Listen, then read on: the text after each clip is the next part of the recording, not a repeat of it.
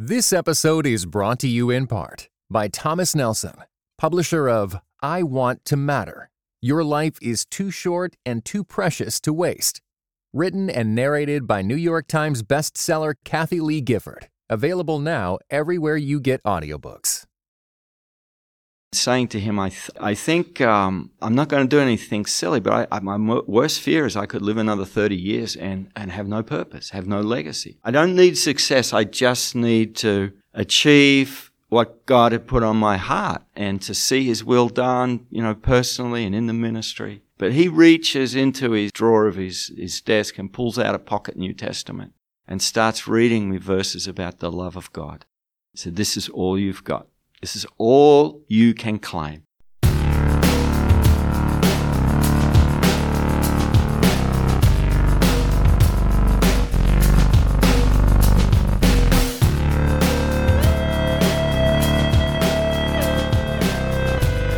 I'm here with Morgan Lee. You're the you're one of the co-hosts of Quick to Listen, the other Christianity Today podcast. Check it out if you haven't already, listeners.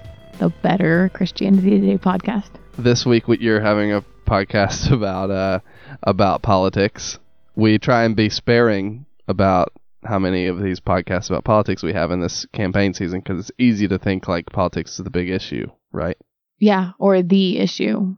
And especially since the narratives coming out of this election season may feel far fetched or historic, as yesterday when Hillary Rodham Clinton was named the first female. Yeah, big historic moment. Big historic moment. So you're going to talk about Clinton.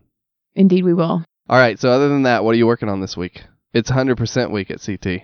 It is, but actually, a lot of the stuff that I'm working on is about the Olympics. Okay. I'm working with my colleague Kate Shellnutt on figuring out how we're going to be covering the Olympics, which will kick off next week, Friday. That's exciting. Is that for online? That is for online. Oh, that makes me happy. Exactly. So Yeah. I'm looking forward to doing that. Yesterday, I went through a list of 102 potential Olympians and looked for any background on their faith. And I read a lot of encouraging stories. And there's just some really, really remarkable people out there. I think Sweet. of one of the triathlon athletes. She actually met her husband when he was a professional bicyclist and he quit his job so that he could run her career and help her along the way. And that was just a really encouraging look at marriage and their partnership. That's awesome. I, I did want to point out that it is 100% week, so that means that the, the print magazine is closing out. 100% is referring to the number of deadlines that we have this week and that we need to finish the 100% issue. of deadlines. I don't know. I've never, I know you one just never made that up. it Well, just means the magazine has to be at 100%. It has to be 100% complete. you have to keep it 100 I assume that's what or it make it means. 100. I mean, I don't know. I'm from I'm from the new school, not the old school of print. But I, the really noteworthy thing is you have a cover article that has a very good cover illustration. I'm excited to read it. It's true. So if you're interested in reading my cover story, it will be about evangelicals and their response to the issue of mass incarceration and the work that they've been doing on criminal justice reform. You can still subscribe to that right now and you will be able, eligible to get this issue. This is our September issue that will be coming out in the middle of August. Yeah, so you can subscribe now. We actually have a special deal for the calling listeners. It is just go to orderct.com slash the calling and you'll get a year long subscription for our lowest rate. That's ten dollars. That's ten issues that you'll get plus access online to archives going all the way back to 1956. You'll get honest yet redemptive, or redemptive yet honest. Which we put And First. and is actually the correct co-joiner. And yeah, I don't know. So the copy I have says yet. I always change it to and because I don't know why they're in tension with each other. like sometimes you want to make something redemptive and so you're like have to be less honest about it you know oh things are so great That's not redemptive though. To me, redemptive the word redemptive means that something died. That something that there is a particular sense of darkness that was there. In order for something to be redeemed, it's not like it was good all along and you must acknowledge that darkness. okay well these are kind of the conversations we have around the halls Like you CT. can't have redemption without honesty. yeah that's good Okay, so today's episode of The Calling is with Steve Addison. He leads MOVE, M O V E, which is a mission agency dedicated to multiplying disciples and churches everywhere. Does this guy have an Australian accent? He does. Yes. Yeah, he does have an Australian accent, and he goes all over the world basically helping churches multiply. Very passionate guy. Is it fair to call him a missionary? or Uh, a missionary sure. to missionaries? I would definitely at least that. Yeah, yeah. He does missions work. He talks a lot about. Um, so he's uh, an introvert, and so he, this stuff doesn't come naturally to him. But he talks a lot about stepping out of his comfort zone. The most interesting thing I think we talked about was a sort of six month crisis he had in his life where he he actually does suffer from depression, and there was a point where it got a little too much to handle, and so he had to sort of take a step back. He had to talk to his church about that, and they had to work some things out with his psychiatrist. He talks in particular about the moment that he became that he things started to turn around, the sort of truth that helped him to work that out. You know, I always appreciate when people who are globetrotting and have their fingers in lots of different projects also talk about times where they just felt really debilitated and Yeah. weak Yeah. and how they coped with that. Well, to me, it sounds like something that is both redemptive and honest. Yeah, it was a redemptive and honest interview for sure. Here it is, Steve Addison.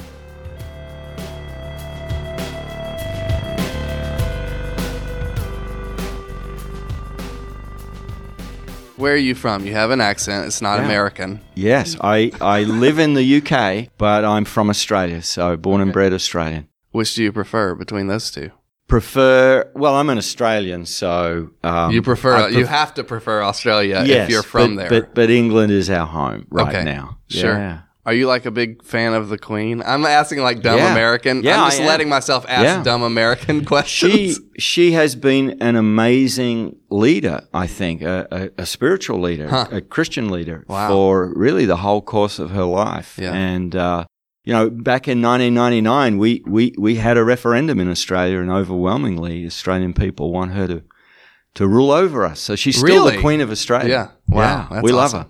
And uh, you know, I have been so impressed at um, you know, especially if you, you look back to some of her Christmas messages messages, they'll be on YouTube, how she weaves the gospel into um, you know, what what still needs to be something for all of her subjects. And she's really respected by even people who, who are Republicans, both in Australia and in Britain. That's fascinating. I could talk forever about the Queen. I feel like, but I'm not going to do that. So when you come to the states, how many? How often do you do that? Oh, a couple of times a year. Okay. Our focus at the moment is Britain, and and, uh, we've been there two years. Uh-huh. Uh, but um, I like to partner with guys here, so I don't just come to speak, but I'm I'm looking to. I've got some partners here in the US who do what we do.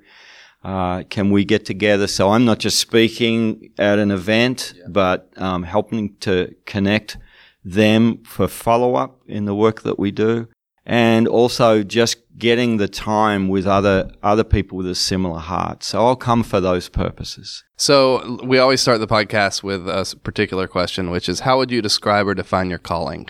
My calling is to uh, multiply disciples and churches everywhere. How did you come to realize that that was your calling? Like, what was the moment that you Yeah. realized that? Well, uh, I have to go back a long time, and uh, my wife and I had planted our done our first church plant, and it had gone well.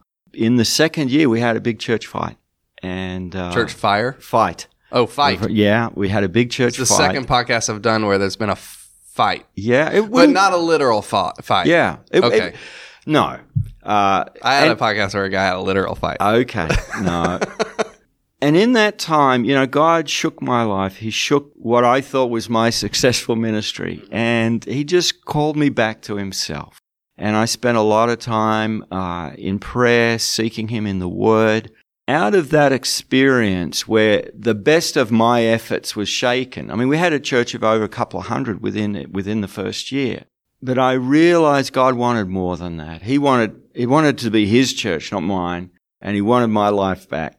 Now, I wasn't sort of running from God, but there were mixed motivations. He just wanted to do something deeper in me. And so I just began seeking him each, each day, time in prayer. And, and this was desperation because it had really shaken me up personally.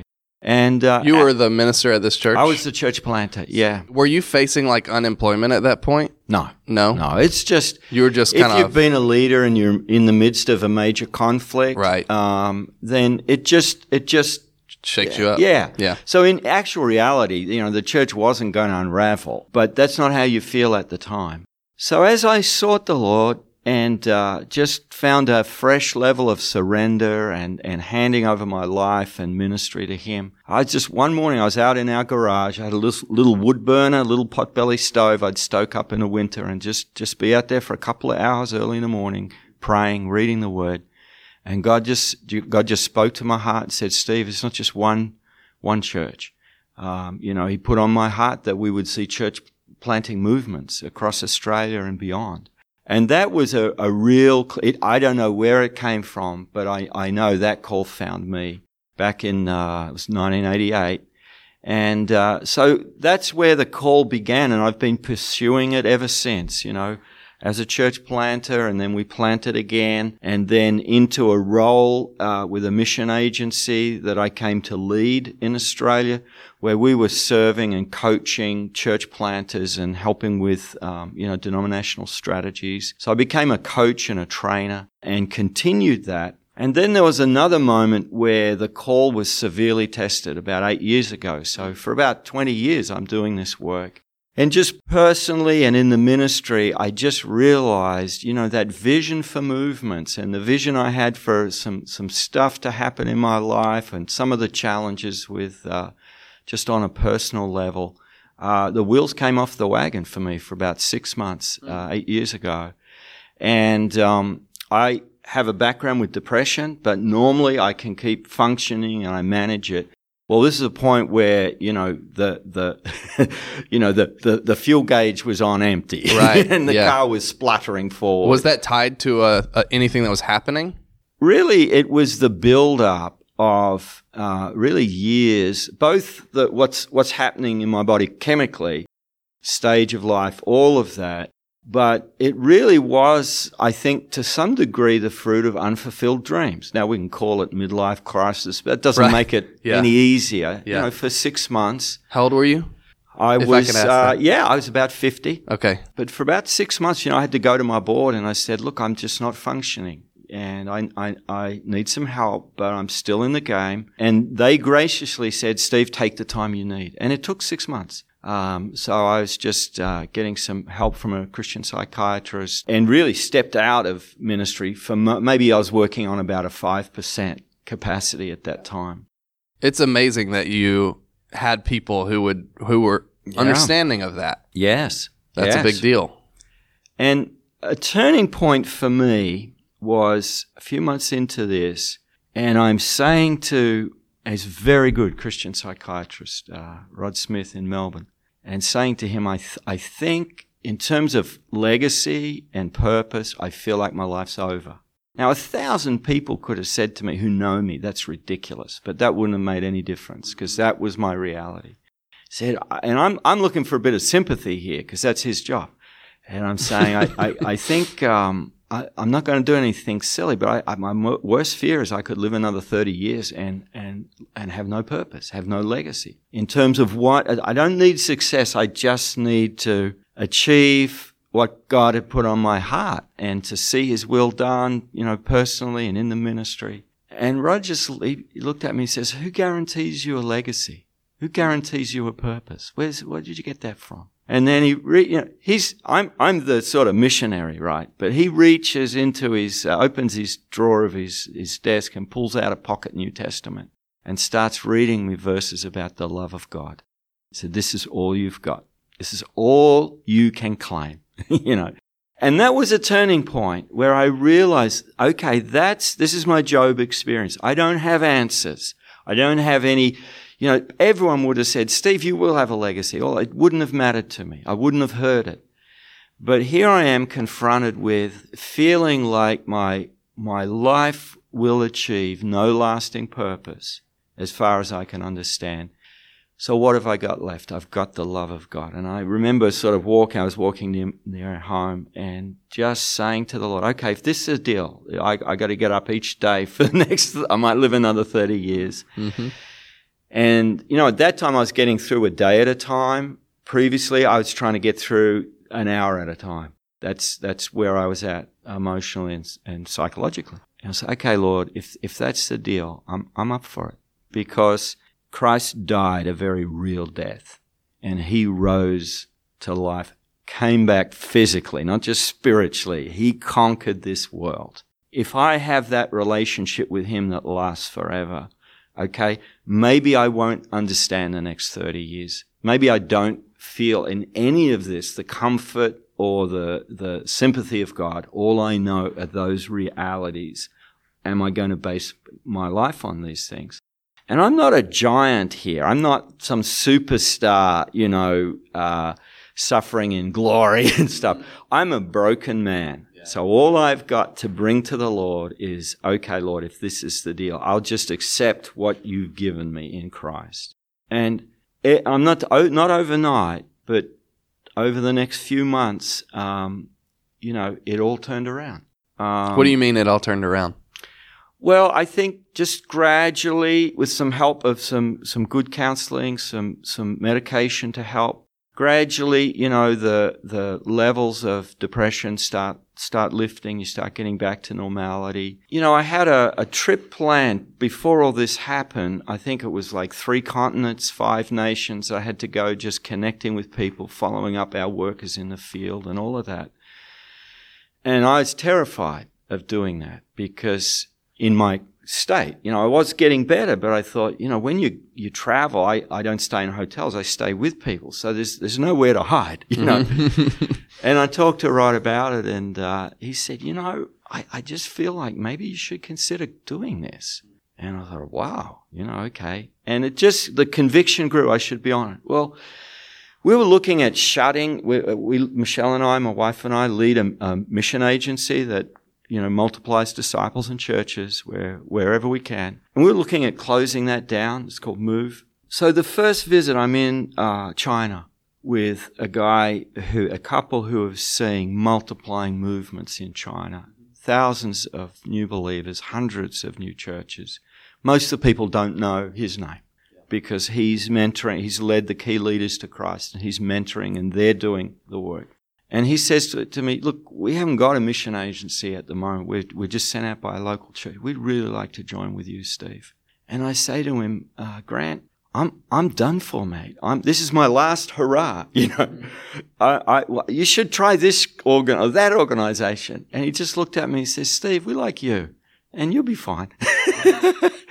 and here I am, a man thinking he's going to close this yeah. organization down. He's going to stop this work that he's called to. And I've, and, and, and someone knows all about that. And he's saying to me, Steve, we want to be part of what God's going to do through Move. And he came on board and, and, and God just began building the team. The other key thing that happened is, and this is my insight, when you're a dead man, okay, when you've lost it all, not just the ministry side, but we were just sort of other challenge, personal challenges and stuff. Everything that comes back to you is a gift of God. And you're free. You know, so my, I've written a book on movements. Six major publishers had knocked it back. And, and I got to the right people who made that. It wasn't just sort of someone never read the manuscript. Right. And now, you know, we self-publish and it's, it just takes off. This, this, and this was a dream of me to publish this book. I've been working on it in one way or another for about 20 years since yeah. that first call in the garage. Uh-huh, uh-huh.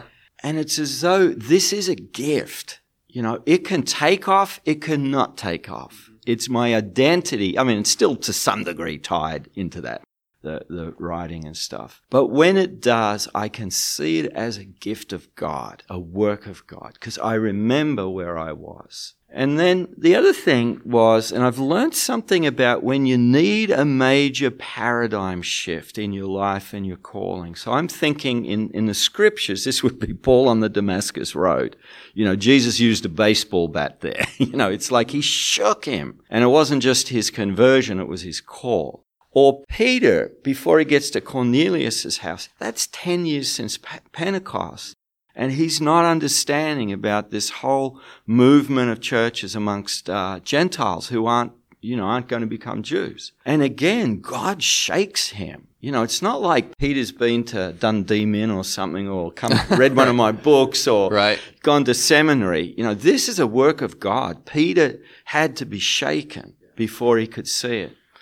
And this is what happened in my life, and I think it happens in other leaders' lives, not everyone, but many of them, where the byproduct of my unraveling was, you know, some months down the track, some missing pieces in what it takes to multiply disciples and churches everywhere. You know, that, that shift occurred with my wife, Michelle, where she, she's, you know, the book has taken off. She says, you've written this great book, Steve.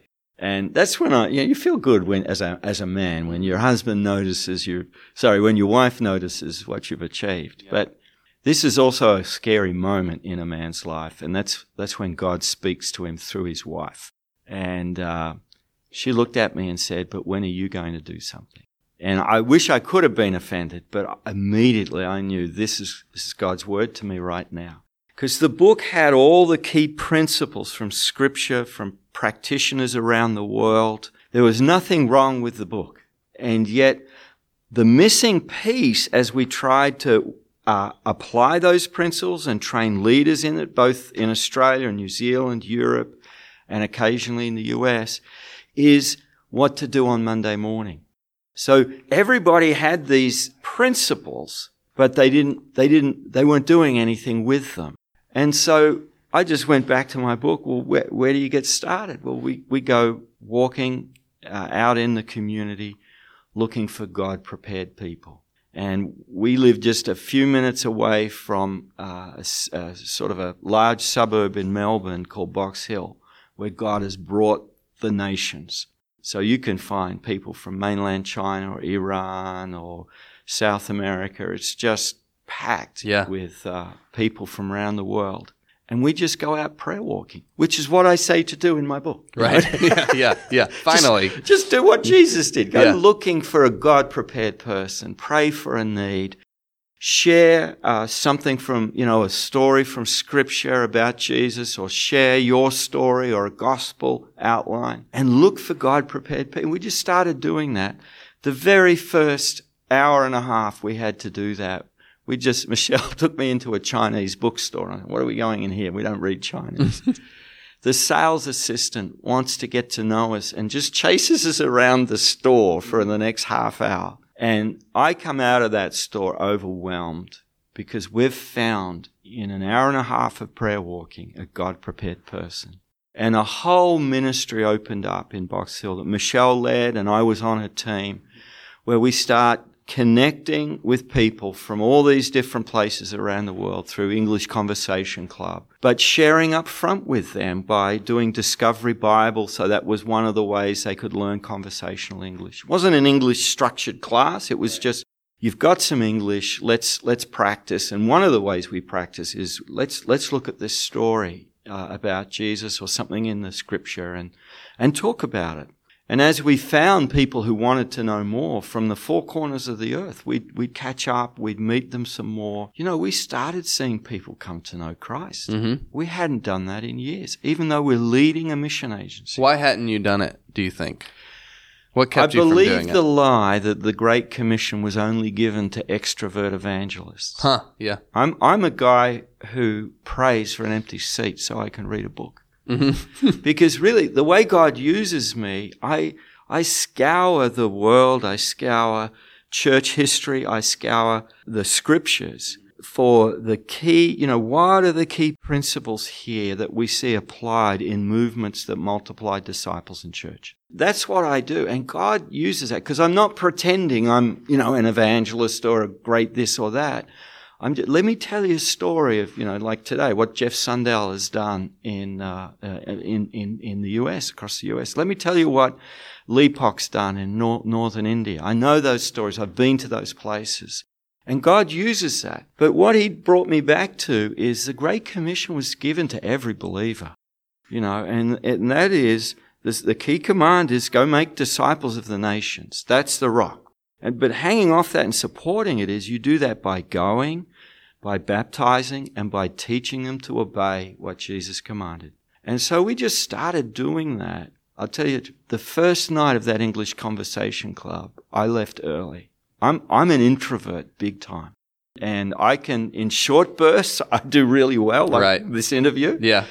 But typically, I, I want to be with books. I want to be with ideas. I want to be debriefing a leader who's on the front line and learning from them. But now, now God's saying, Steve, I'll just step out of your comfort zone. Why, why don't you just take a step of obedience? Right. And I thought I had to love God more or be closer to Jesus or he just had to do something to me. And he's just saying, Steve, you got enough. Why don't you just go and meet someone? Offer to pray for a need in their life. And it's amazing how many people will, will just say, Yeah, you, would you pray for this? People I've just met, or neighbors, or family. And then just ask them, Hey, right now in your life, are you near or far from God?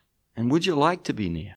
And then to be able to share a story from Scripture, like the woman who wept, or uh, to be able to share my story in two minutes or so, or to be able to share a simple gospel outline like a thing called the three circle. And then knowing what to do next.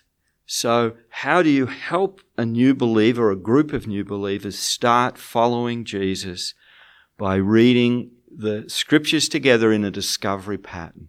So all of these simple reproducing methods plus obedience. So all you've got is the living word of God that through which God created and sustains the universe. And you've got the Holy Spirit and your weak and trembling obedience. Right. And we started seeing people come to know Christ, go into discipleship, and they're still following him now. And then right around Australia, I started training people in this. And wherever people are implementing, they began to see the same. It's not yet a multiplying movement, but all the signs, these are early signs, but everybody's saying, like you and you, Steve, and Michelle a little bit less so, we weren't getting out there with the gospel. We weren't seeing new believers. These are not just like, I was converted in the youth group. Okay. Right, right. So, and so I value youth group and Sunday school conversions. Mm-hmm, mm-hmm. But these are people far from God and far from any church. Yeah. We've gone out and found them. And I step back. So this is unfolding now from we'll have to close the thing down. The book will never get published. You know, it's over, Steve. Okay, Lord, if all I have is you, life with you for eternity because of Jesus' death and resurrection, I'll take that deal. And now it's coming back to me. And, but as a gift, you know, I'm no longer driven to succeed in these things. I might be tempted to still, but the power of that is broken. And the more I find myself in Christ, I find the more He trusts me with responsibility and fruit uh, in the ministry. And yet it's freeing rather than driving me. Are you like a, a pastor in a local church right no, now? I, Michelle and I lead. Uh, you lead uh, the mission move. agency, Move. Okay. And so we have workers, Australians in in Australia, uh, and we work a lot with churches by uh, we, we lead by example and then we take others out into the harvest and help them become people who multiply disciples and churches. So we're doing that in uh, Australia, in the South Pacific. Uh, we've got people in Thailand and in uh, North and South India. Uh, and we also have uh, what Michelle and I are based in Britain, and that's our major focus now. But we're also building a team of Move workers uh, in Britain. And as we consolidate and advance there, we'll, we'll look to Europe. This episode is brought to you in part by Thomas Nelson, publisher of Grieve, Breathe, Receive Finding a Faith Strong Enough to Hold Us. Written and narrated by Pastor Steve Carter. Grieve, Breathe, Receive. Those three words became a profound mantra for Steve Carter during a season of deep healing, the kind that comes after painful trauma. Grieve, Breathe, Receive is available everywhere audiobooks are sold. Visit thomasnelson.com slash audio to learn more. When did you actually decide to go into the ministry? First step would have been when the first, uh, we call them composition, like uh, four sentence story that Uh-huh. I wrote in elementary school. Okay. And Yeah. uh, my mate wanted to be a soldier. I wanted to be a minister. Huh. Well, part of the reason that my dad's a minister, Yeah. former missionary minister, was till he's passed away. I, I was far from God till I was about uh, 17, But you wanted to be a minister before that. even before that. Wow. And then. But I- you're. But what's interesting to me is that you're you're clearly like an introvert. It wouldn't have Yeah. been a natural. It seems like it wouldn't have been a natural fit on the face of it. Like There are a lot of good ministers that are introverts. You've, you've sort of got to manage yourself. okay, Because introvert, well, yeah, I mean, I, I think God can use all. it all just seems it seems like yeah. it's a it's a person oriented thing. You have to interact Yeah. with people. Well, I think It seems like it would be a challenge on the face of it. The call that God's given me is to be in the world of ideas, but not an abstract academic. I read those guys. So I'm mining the scriptures for lessons and principles about how we see the Great Commission fulfilled. So there's part of me, you know, if I'm any, I'm just longing, I just want to get into the next book uh, and wrestle with that. Then I'm I'm I'm formulating because I wanted those then to make sense. So I'm not an abstract New Testament guy, but I've read Eckhard Schnabel's multiple volumes, thousands of. He's got a thousand page um, commentary on Acts. It's just pure gold to me. You know, most of my guys in the field aren't going to read a thousand page commentary on Acts. But I stand between guys like Eckhard Schnabel in terms of um, New Testament and missions history. Then I've got other guys around the world like a Nathan Shank up in North India that has seen multiplying movements of thousands, probably tens of thousands of, of new disciples and churches. I'm going to, I'm to travel there for a week and learn everything I can from Nathan, from his guys Lipak and Kumar. They're going to be my teachers because most of the people I interact with by writing or speaking or face to face, they, can't go there for a week. And then, and Nathan's too busy. I want him to write, you know, but he's too busy. So I'm, I'm going to put that into a book or a major section of a book in partnership with Nathan. I'm going to write that up and get that message out. So God's given me enough of the introvert to do that stuff, but He's also given me enough of the people skills that I can connect one on one or even in a large auditorium or, or a smaller training environment. And I've got energy in spurts to Huh, say, yeah. this is what we're learning. This is what God's doing. Um, Do you have to cope in certain ways? yeah, I've got to build in margin. Yeah. So after an energy burst, like, you know, we're at a big conference here with thousands of people and Yeah. it's just morning, afternoon and night. Uh, Right. and I'm sharing a room with a guy who snores, you know. so, um, so I'm going to build in a block of time. I'm going to say no to opportunities when I get back home to the UK. Uh, good opportunities because I know I'm going to need those three or four days buffer just to, to do this. So I've learned, you know, it Right. took me a long time. Yeah. Uh, but I've learned to manage how God's wired me and to realize, you know, a, a challenge for me, like depression, is uh, sure at times it, it feels like a curse. It's not nothing like in eight years. You know, I haven't gone back to that place. But co- over the course of my life, you feel like this is, in one sense, a curse.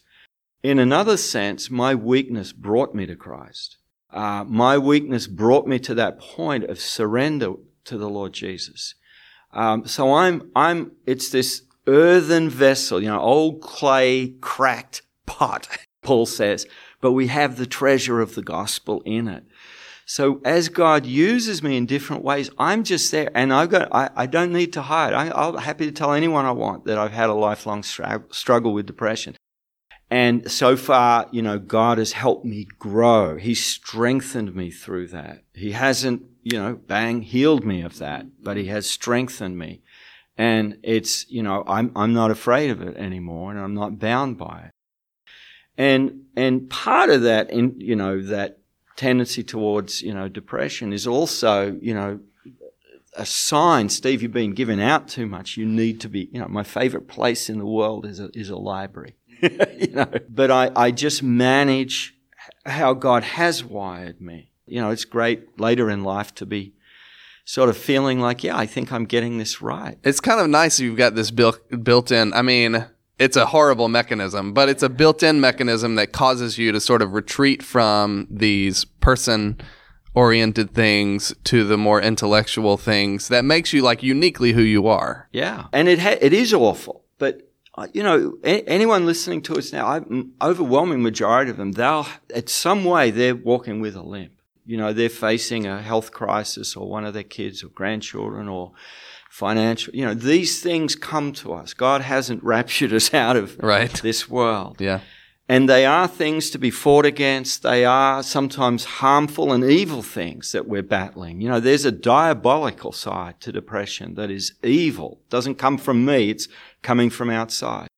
But at the same time, God uses our weaknesses to reveal his strength and his glory. And that's a constant for us all. We have a global audience, but most of our listeners are American. And as someone who works all over the world with individual mm-hmm. pastors, I guess on an anecdotal level, what would you say is the thing that American pastors or just church leaders or even just people in churches in America could learn from pastors across the world? The wonderful thing is we can they can learn from across the world, you know, and and see that the same principles in Scripture are, are true down through the ages and cross culturally. Mm-hmm. And one of the things is even if you don't have the resources, even if you don't have the formal education, the gospel works. The hmm. gospel transforms life. I mean, mm-hmm. Jesus sent his first disciples out. All they had was the living word of God and the Holy Spirit married to their their obedience. So what we're doing, and as, as good guys, uh, you know, in the no, no Place Left network in the US here, they're the guys I partner with, and they're just, well, what can we learn from what God's doing globally? What can we learn? How will that help us see in a fresh way the patterns of making disciples and forming new churches in Scripture?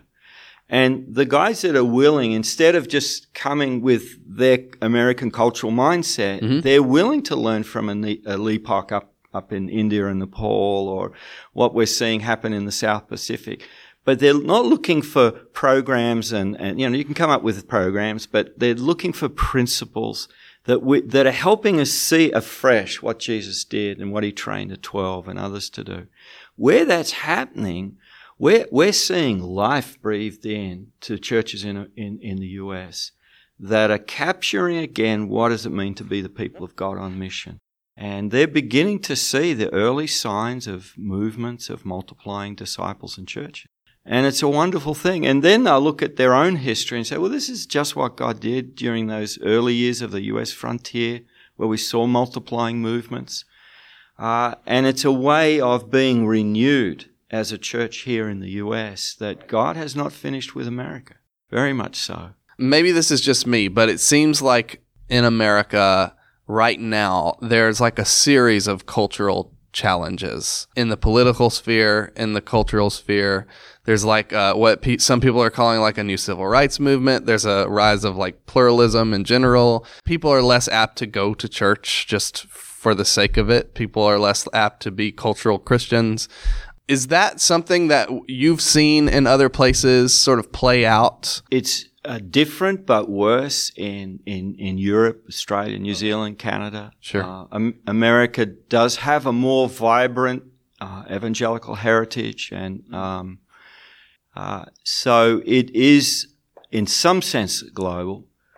But we've just we, we you know, the, when when Luke writes the Book of Acts, it's it's structured around uh, these summary statements, and every now and he drops in this crazy uh, way of talking about the advance. He says, "And the word of God grew, the word of God spread, the word of God multiplied," and he's saying, and he's picking up a lot of themes out of Isaiah, and Isaiah's picking up themes from Genesis one that this same word of God that, that is the dynamic force that, that created the universe. It's, it's the living Lord Jesus, you know, as, as, as the word. That this is the driving force of the advance of the gospel. You start with the living word. You start with the presence of the Holy Spirit. He's sort of ahead of the game on social trends. Part of the problem, say in Europe or Britain where I live, why no one is coming to Christ is, is believers have lost their confidence in the gospel. Now, it's not just the US context. I like to say which US context. Mm-hmm. There's a thousand of them. You know, there's thousands of, there's Kurdish communities, there's, there's Nepali communities. There, there, there are minority majority cities now where the majority of people in the city are ethnic minorities. Um, so there's multiple contexts. Okay. So we need the people thinking about those, but we actually even more need the people who are doing what Jesus did. Let's connect face to face, offer prayer, share a story, uh, invite to discipleship, start teaching a disciple how to obey. Because some of the best contextualizers are the people of peace, the God prepared people in that community already. We need to know a certain amount to connect with those bridge people, but it's those who will do the best job with the word and the spirit of contextualizing. So all of the, the fruit of that gospel expansion is it's going to touch society or it'll touch uh, the whole world of ideas and all of these things.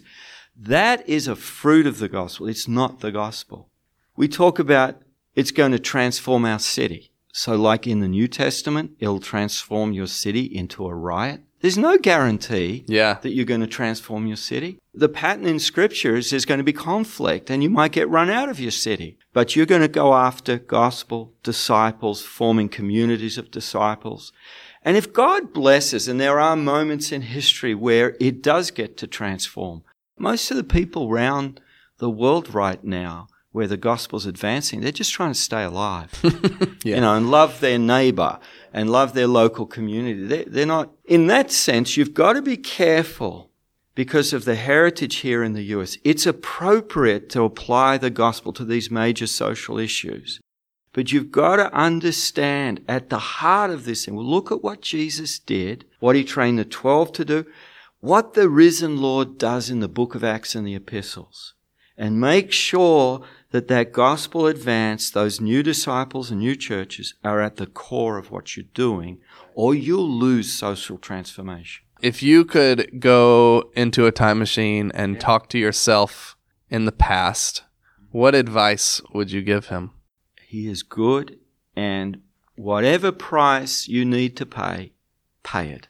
If you find that you're you're struggling in the midst of a a church fight that's that's challenging your identity as a man. Yeah. Uh, or if you find yourself struggling in a life crisis, for me it was depression, and not understanding why is this happening. True north is the goodness of God and taking the, the step, even in weakness and brokenness, of obedience, of faith, and knowing one day this will make sense. And meanwhile, in my weakest and, and, and hardest moments, if I will surrender to His love and to whatever's happening here, deep, deep change is, is going on in my very being that will be a blessing for me and my family and my, my lovely wife and the people around me for years to come. So, you know, you have these light and momentary uh, you know, challenges and crises and problems, you know, they are meant, God is going to turn them around for good.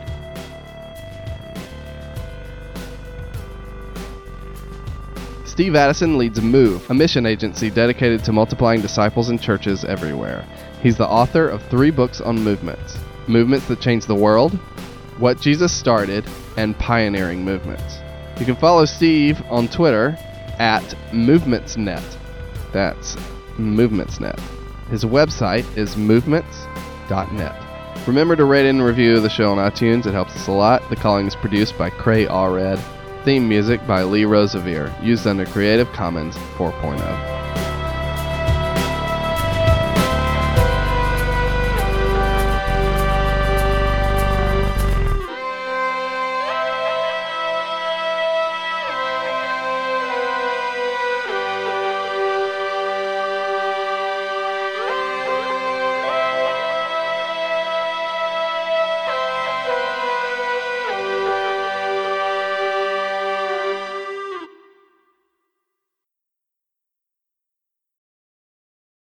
This episode is brought to you in part by the Beyond Ordinary Women Ministries podcast. Do you want to grow in your influence? Bow's episodes feature tips for leaders of any kind, from mentoring one woman to leading a ministry. Browse Bow's podcast at beyondordinarywomen.org.